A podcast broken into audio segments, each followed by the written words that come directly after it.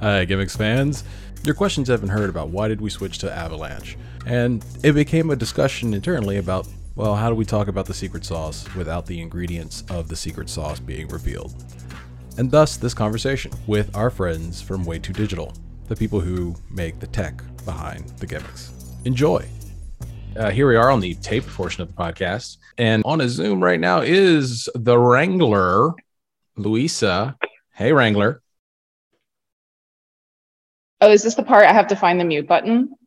Well, technically, well, I mean, you know, I was giving you the chance for Zoom to be an already unmuted zone, but you know, we can uh, we can add a fumbling sound in post now. yes. Hello there, Ben. How are you? I am great. I am great. We have friends with us here. Would you like to give them a little introduction? Our way too digital friends. Oh, okay. That's what I'm supposed to be doing here. Got That it. is what you're Okay, supposed to be very doing. cool. Mhm. Um, so very excited to um, welcome to this segment our lovely friends from Way Too Digital, our partners in crime, and they are some of the best technical partners that we can find. And I'm so happy to have here with us Augustin and also Nikki from Way Too Digital, who, you know, we're going to be talking about some more tech aspects of the gimmicks. Hello, hello. Nikki here. Hey, this is Augustine from Way Too Digital, and hopefully we are one of the best possible tech partners there is, not the ones that you could find only. So, I, I at least hoping that. Well, fantastic. So, guys, no, there's been a lot of questions that have come through the Discord. I know that I see y'all start to type down there every now and then, and I'm sure it's like a, a type and then erase situation because you can't always say exactly what's going on with the secret sauce that is the the making of uh, Web three product. But we wanted to kind of give everybody at least some under some better understanding from the actual engineering side of things about like what are the benefits to Avalanche. Uh, Partyship has asked this specifically. What are the benefits to Avalanche that we're seeing, um, and that you know, kind of looking ahead a little bit, and you know, we can bleep and cut you if something really good comes out. Okay, got it. That, that's that's good to know. Then uh, I I'll, I can start, and I'll let Agustin add anything if if he thinks uh, we need to add something. But yeah, I mean, at a high level, you could say that um, uh, Avalanche is super fast. It's a super fast blockchain. It has low costs and is eco-friendly. I know there are a lot of blockchains claiming those features nowadays, but if you want to get a bit more into what they actually offer and, and why why I, th- I think it's a it's great that we're going in that direction is the fact that if we want to get more technical, Avalanche is suitable to process an insane amount of transactions per second. That is including subnets. So there's also that chance to, in the future, if we want to do so, create a private subnet for the gimmicks and have something dedicated for the actual community. Transaction times take less than two seconds, which is great. Um, they are eco-friendly. They optimize their CPU, their CPU usage to sort of go about it in a more effective way. It's based on proof of stake, which is what Ethereum, the Ethereum merge did for the mainnet of Ethereum. There are tons of, of, of technical aspects that come with that, like the possibility to also moving or, or the, the fact that moving to an EVM compatible, that's Ethereum virtual machine compatible ecosystem allows us to connect with other blockchains if needed, or maybe expand functionality on what we already have by upgrading our, our smart contracts. Basically, that sort of summarizes what the benefits are of going into Avalanche. Mm-hmm. Yeah, and in a non so technical way, like you can think about the blockchain as a railroad and gimmicks basically it's about the destination about where are you going with the railroad what it takes to uh, those experiences. So in, in a project like this uh, i would say like it's it's great moving to an evm compatible blockchain not just for the technical features but also for the user experience because uh, for example in solana you have uh, less less chance of using different wallets and it's more like a closed ecosystem in the sense of you can't like interoperate in a way like uh, you can with evm blockchains. Using avalanche you can uh, just add the network to your already existing metamask wallet or you can also add other networks like nick explained like it's easy to to move from one network to another with the same wallet which also allows to many uh, of the the things that the, the, the people in Discord were talking about Uh, for example, why not, didn't we choose Matic? I think that we are way closer to Matic than everybody would think. And that's because the same wallet address it's uh, shared between every EVM compatible blockchain. So for a user, if we, if for example, they need functionality on that it's only on Polygon, uh, we could like airdrop uh, tokens uh, using the same wallet address that they have right now in Avalanche or Ethereum, and we can send a, an airdrop of a token in Polygon, so they could actually access the functionality that is needed. So that's the advantage for in, in terms of the, the, the, user experience. No, I, I, totally get it. I mean, the EVM compatibility is the thing that I've kind of like, as I've dug into, I'm not, I'm, I, I got into this in like the last year. So y'all know way more than me as far as like how all this stuff works and how and how this, this stuff goes. But compatibility of systems is a thing that i totally understand as, as working in entertainment and in production and stuff because you get those those uh, crossed wires often. That's the thing that i think that i, see more and, and kind of what i hear y'all talking about here is that this ev i'm saying that right evm right? I'm saying that right? That's what yep. yeah. Ethereum virtual machine Okay, so it's so there we go. That's actually part of my question about how we're that close to Matic. So it is Ethereum connected in a uh, uh, a language and a, in a uh, back end sort of way. In, in, they share the same programming language, but this is only this is like the secret sauce in the sense that, that people don't care. It's about the, the development. Like for us, it's not it's not easier, but let's say that it's faster to deliver something if we decide to, to, to integrate with different networks that are EVM compatible. We are, uh, for example, if we, it's easier because they share the same programming language. So for, we work with others that have, have the, the work with other programming languages. We work with Cardano, with Solana, with Near. Uh, so, so, but each one is more like a, let's say, like a closed ecosystem.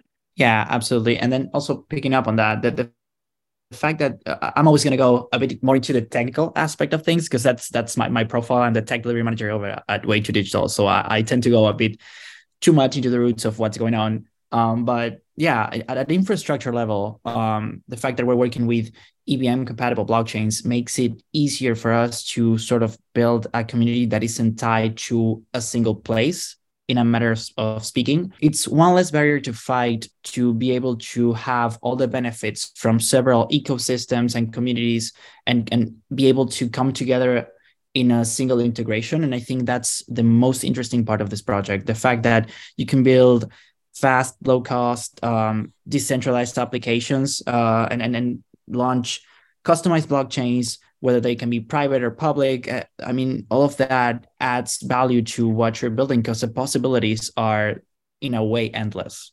Yeah, I mean, that makes a lot more sense to me about that. Throw we have a, another question from Party Ship also. Party Ship has a lot of questions about this particular area. So I wanted to make sure that I get both of his in. The other one is, and I've heard it from other people too, is that so at when the move has happened and they're kind of moving on to now like what we have done, the passport version that's on Solana and and Luisa, you might need to chime in on some of this too here. What do we do with that passport version that is now left on Solana? So good question. I, I mean, so technically it's an it's an asset that is on Solana. Now it's no longer unique because once you've bridged, bridged over, the asset that's left in Solana is going to be the same across the board as everyone else. It's a it's a nice memorabilia um, I guess is what I would say. I, I mean, so uh, from a technical sc- standpoint, it's still an asset that remains on Solana. You, you can list it. You can you can do whatever you want with it. So from a purely technical standpoint, nothing prevents you from listing it if you choose to list it. Now, you know, it's the market will bear whatever the market will bear, but that's essentially it. It's it's really a I guess call it like a you know a memorabilia that's like left in the Solana chain, and it remains an asset. I mean, to me, and, and y'all can tell me if I'm reading this wrong from a Web two relationship standpoint. To me, it kind of seems like it would be the equivalent of, of having Windows 3.1 on a, on a disk still. I mean, like, yeah, it would it, it would have ran back on an older machine and stuff now, but now good luck getting that to actually run on anything more modern.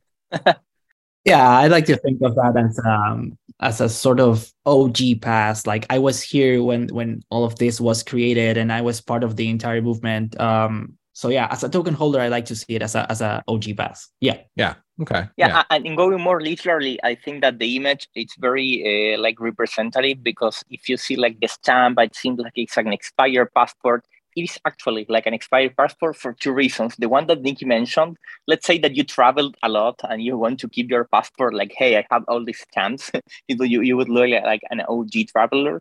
We we saw this, you know, as soon as we as soon as we announced that we were bridging over to Avalanche, um, you know, the question of why I think overall, I think the answer is always going to be, quite frankly, it's complicated, right? It is complicated. This discussion is a focus against the technical side of the benefits in terms of like part of the part of the thinking that went into the why avalanche but there are certainly a lot of other benefits in which you know we we had to think very hard about and i know you know we've said this in in other sort of forums is we've definitely feel like the development community that's been fostered in the Avalanche ecosystem is really robust and strong and very supportive. As soon as it's been announced, the Avalanche community really embraced it. Like we we sort of see their engagement on the gimmicks Twitter. We see them coming in and you know like talking and evangelizing the project, um, despite the fact that you know they don't hold any tokens yet. And I think that we're really excited for what's to come. Yeah. So, aha, there we go. What's to come? Well, Wrangler, you have these gentlemen here, and they're part of the whole team and everything, and you wrangle everything here. So, w- what can we, while we have this assembled brain trust, leak out about tech and what that's going to like let us do? Like, what what little bit can we throw out there while we're in this little space? Good lord, you're always asking for the alpha. That's why the people have me here. It's a good thing Leaker Boom's not here. He was he was he was locked up and thrown in a closet. Yep, yep, there he is. Yep. Guys, I want to I want to thank y'all for coming and uh, making the time to to talk with us today with me, and then also then to broad, I'm going to broadcast this later on the podcast and everything. And um, you know, Luisa, is there anything else that we want to add with these guys before we let them go? Um, no, they've got to get back to working on that dig punch. Yeah, get back get back to work back to the coding mines. That's kidding. Um, i so I, I, was just going to say you know thank you uh, thank you so much for uh, joining us. And it's been it's been a joy to be able to work with such a you know really like um, agile technical team. But at the same time I, I think a group who really appreciates the creative and the and the fun that is the gimmicks exactly likewise i was gonna say because we are yeah. we can't stress enough like the how how happy we are about uh, working with this project with you guys because it's the both things. Uh, we we we we are used to working with tight deadlines changing the scope with things like uh, and here we are we know that the reason for doing everything that we do it's that for actually having fun with the result. We, we there, these are things that we love testing. We are stressing like every possible boundary. We are using new tech uh, RMRK for creating dynamic nested NFTs. So there are many things that uh, people don't know that behind the, the, scenes that are being used that are gonna be like case studies uh, soon. So everything we do, it's fun and also challenging. So yeah, we it, it couldn't be better thanks for for the time and thanks for the invitation. I think it's uh it's super fun to be a part of the community and and, and I appreciate having the space to sort of talk what we've been working on and what we're working on. Fantastic. Thanks, guys.